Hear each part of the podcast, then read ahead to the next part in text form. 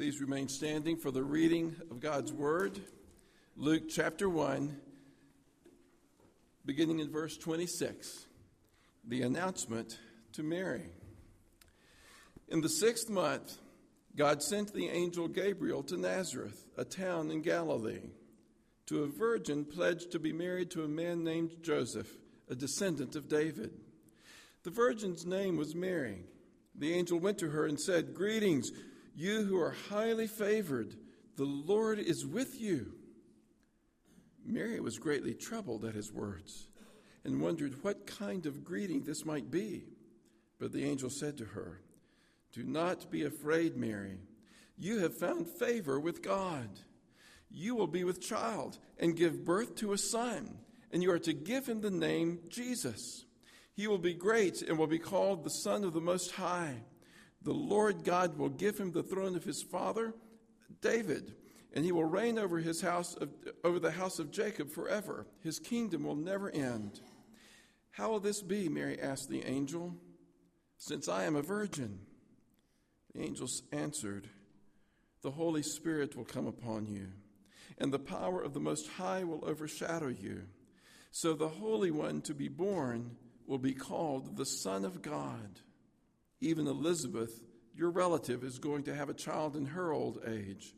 And she who is said to be barren is in her sixth month, for nothing is impossible with God. I am the Lord's servant, Mary answered. May it be to me as you have said. Then the angel left her.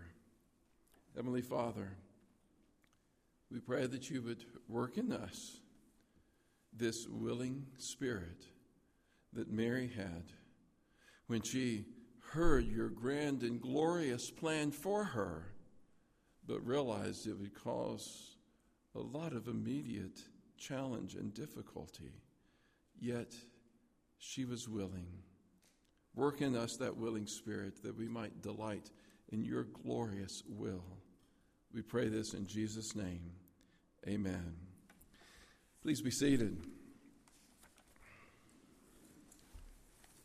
This year, our Advent theme is For Unto Us a Child is Born. It is classic. It is right down the middle of, of, of the road. It's, it's, it's the uh, big message of Christmas. It's from the Old Testament prophesying the birth of Christ, fulfilled in the birth of Christ. And this is my 38th Christmas series. In the early service, I said my 38th Christmas, and people challenged me after. He said, I know you're more than 38 years old. It's my 38th Christmas series. Uh, here at Sycamore, first back in the school and all this. And, and it's interesting, there are only so many passages about the birth of Christ in Scripture, and it, it can become challenging, you might think, to preach uh, 38 different Christmas messages, four in each series. And yet, the whole Bible is about the birth of Christ. The whole Bible is about God sending his son into the world. Sometimes some of the series might be way out there on the edge. I could, I could talk about the promised uh, child to come through the eyes of Jeremiah, the weeping prophet. And it would be biblical, it would be true. But here in this uh, last Christmas uh, series, that I get to, to lead in this church, I wanted to go right down the middle and hit the classic high points. And our theme is For Unto Us a Child is Born. We're going to talk about this morning the announcement to Mary. Uh, next week, the fulfillment in Bethlehem. The following week, the threat of Herod. It's really the story of the wise men, the Magi, the threat of Herod to the baby Jesus.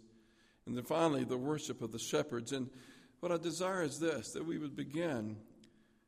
Pray that God would work in our hearts the willing spirit that Mary will show us to do whatever is God's will in our lives.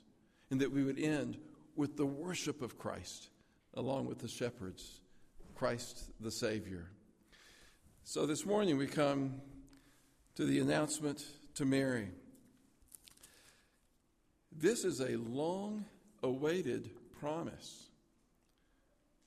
The theme uh, verse for the series, For Unto Us a Child Was Born, was given through the prophet Isaiah some 700 years before the coming of Christ, before the birth of Christ. And yet, that wasn't the first promise that God made to send a, a child to have this special son to send his son into the world, that the hints of it go all the way back to the very beginning. For unto us a child is born, a promise made when God did warn that cursed serpent who deceived our fresh made mother, Adam's Eve. With Adam joining, Satan won, and death to all the world had come. So Satan thought, until God said, The woman's seed will crush your head. The seed preserved through Noah's ark and barren Sarah's miracle birth. The seed, David's promised son, who would establish David's throne. For unto us a child is born, in manger laid on Christmas morn.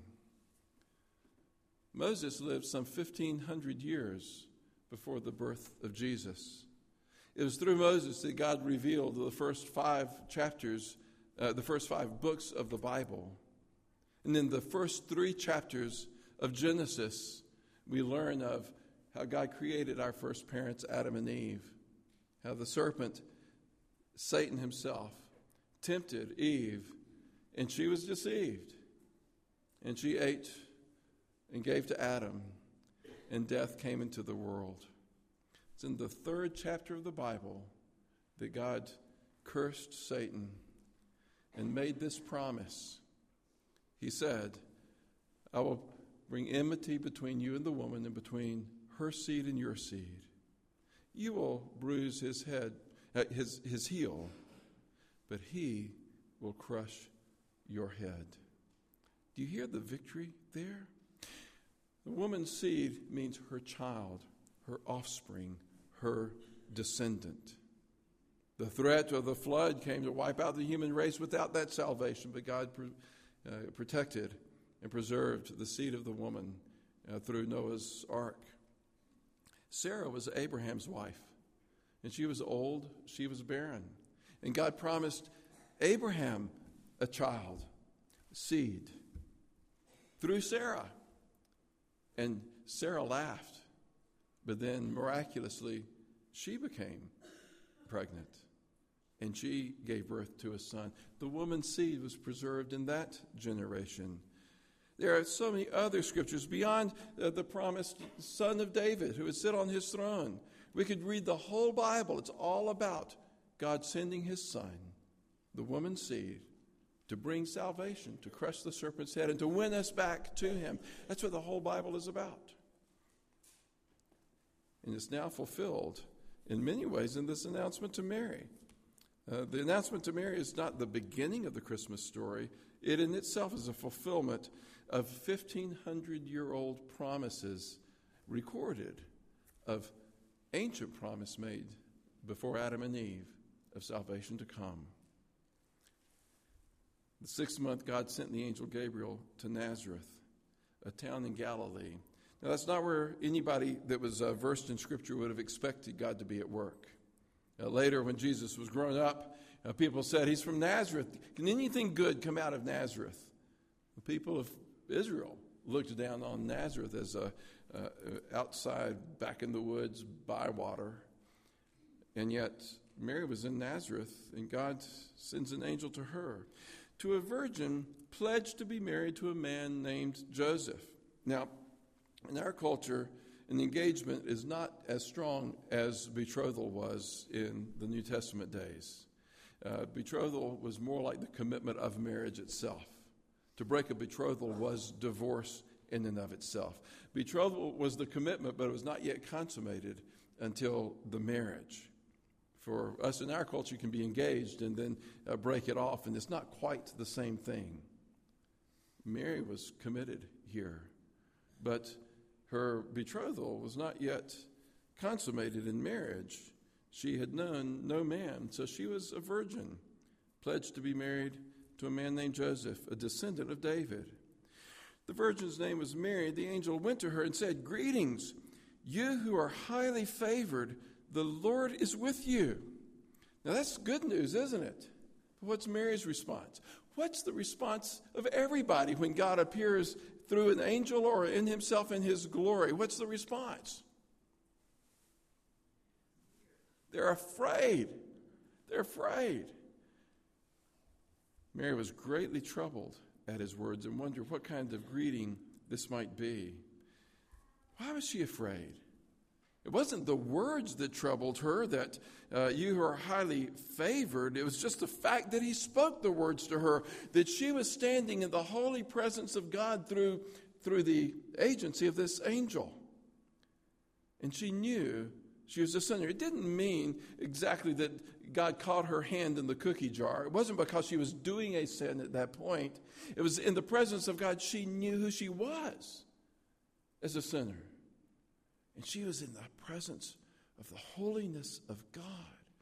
Yes, it disturbed her. And she wondered, What is this?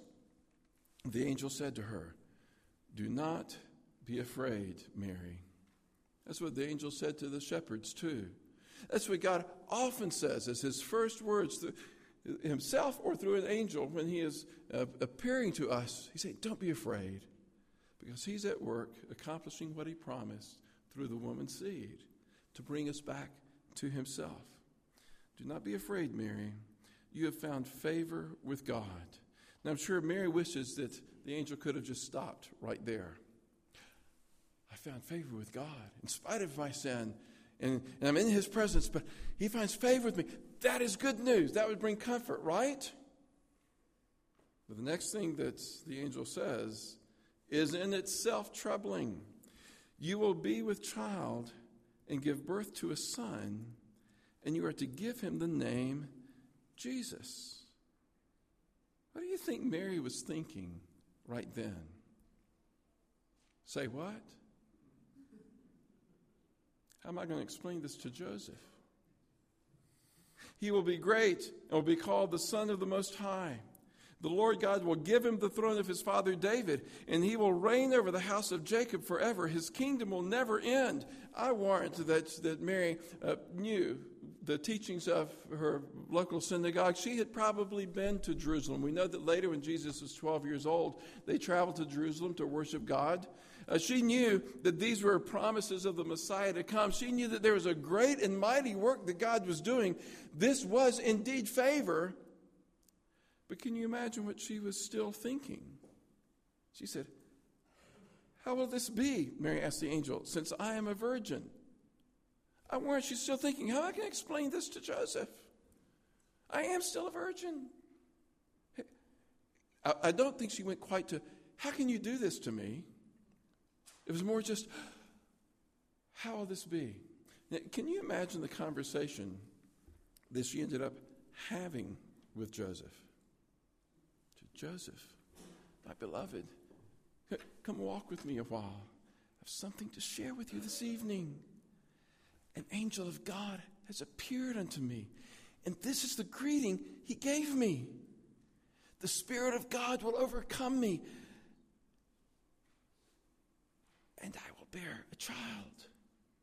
And I'll call his name Jesus, for he'll save his people from sins. The name Jesus means Yahweh saves. Joseph. Mary. Oh, Mary. How can this be true? How can I believe a word you're saying? I've kept you a virgin and now you're with child? How can I believe you're not lying? Joseph, oh, Joseph, I've known no other man, and I serve only one God, Jehovah. Please know that I'm not deceiving you. I'm only believing his promise that the Spirit of God will overcome me, and I will bear his child. And I will call his name Jesus, for he'll save his people from sin.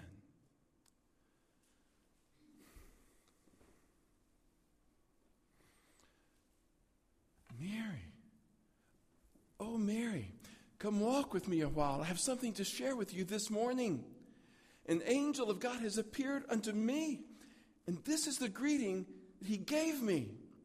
The Spirit of God has overcome her, and she will bear a child. And she will call his name Jesus, for he'll save his people from sin. This is from an old song I learned in my college years from John Fisher. And the end is a duet. I asked Mary to sing this duet with me this morning. And I told her I wasn't serious because I wanted her to love me afterwards. But they both sing together, and we will call his name Jesus, for he'll save his people from sin. They came together, and God reassured Joseph. But in our passage in Luke, the angel didn't even say, Don't worry about Joseph, I'll take care of him.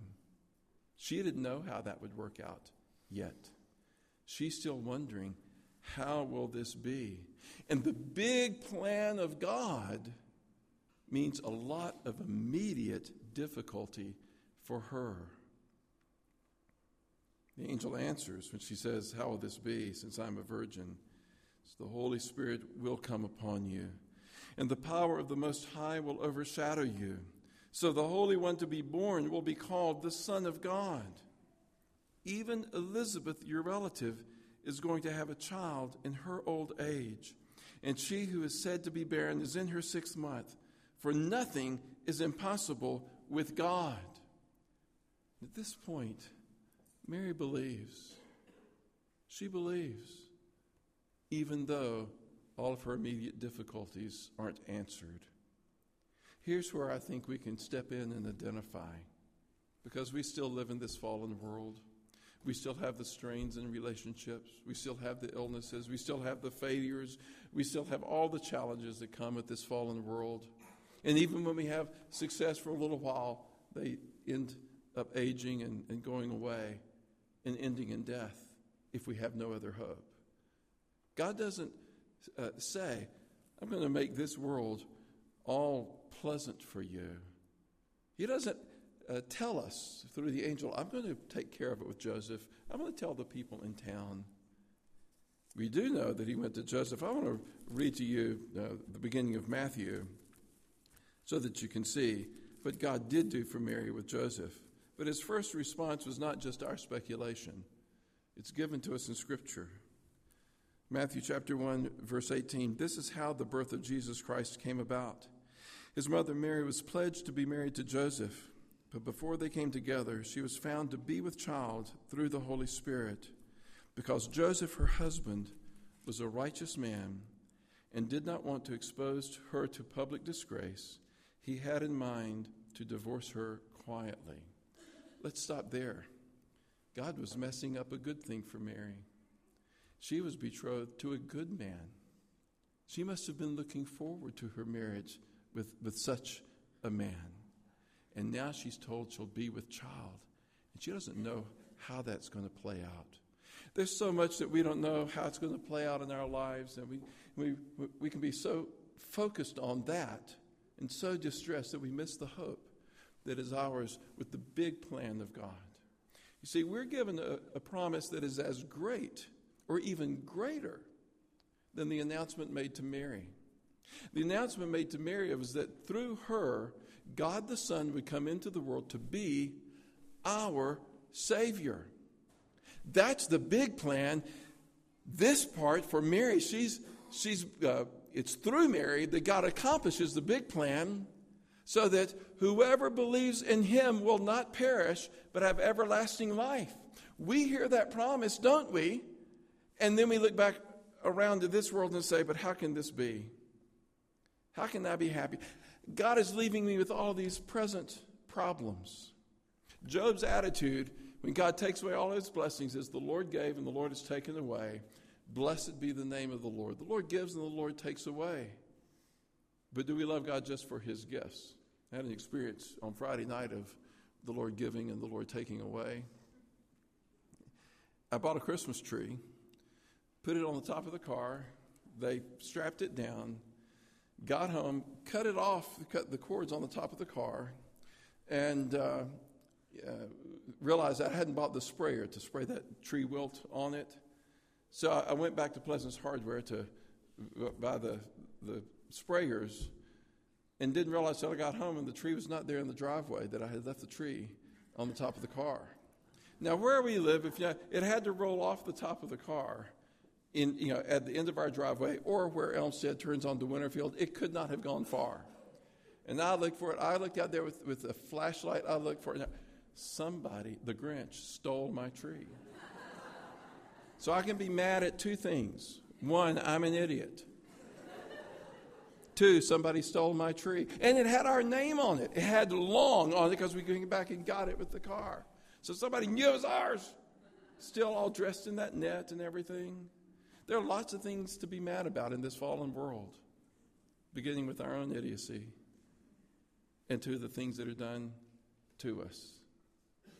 But it's just a silly little thing that we I had to go back and buy another tree, and we got it up and all that kind of stuff. That is a silly, silly, silly, silly, silly little thing to the things that the Lord gives and the Lord takes away. There's some serious things that God takes away from our lives. But they're all small potatoes compared to his big and glorious plan. They're all like Mary wondering, what's Joseph going to think about this? You know, even when God, uh, through an angel, revealed to Joseph that it was okay, that what Mary was saying was true, he didn't solve all her problems. He didn't say to the whole town of Nazareth, here's what I did with Mary and Joseph, honor them.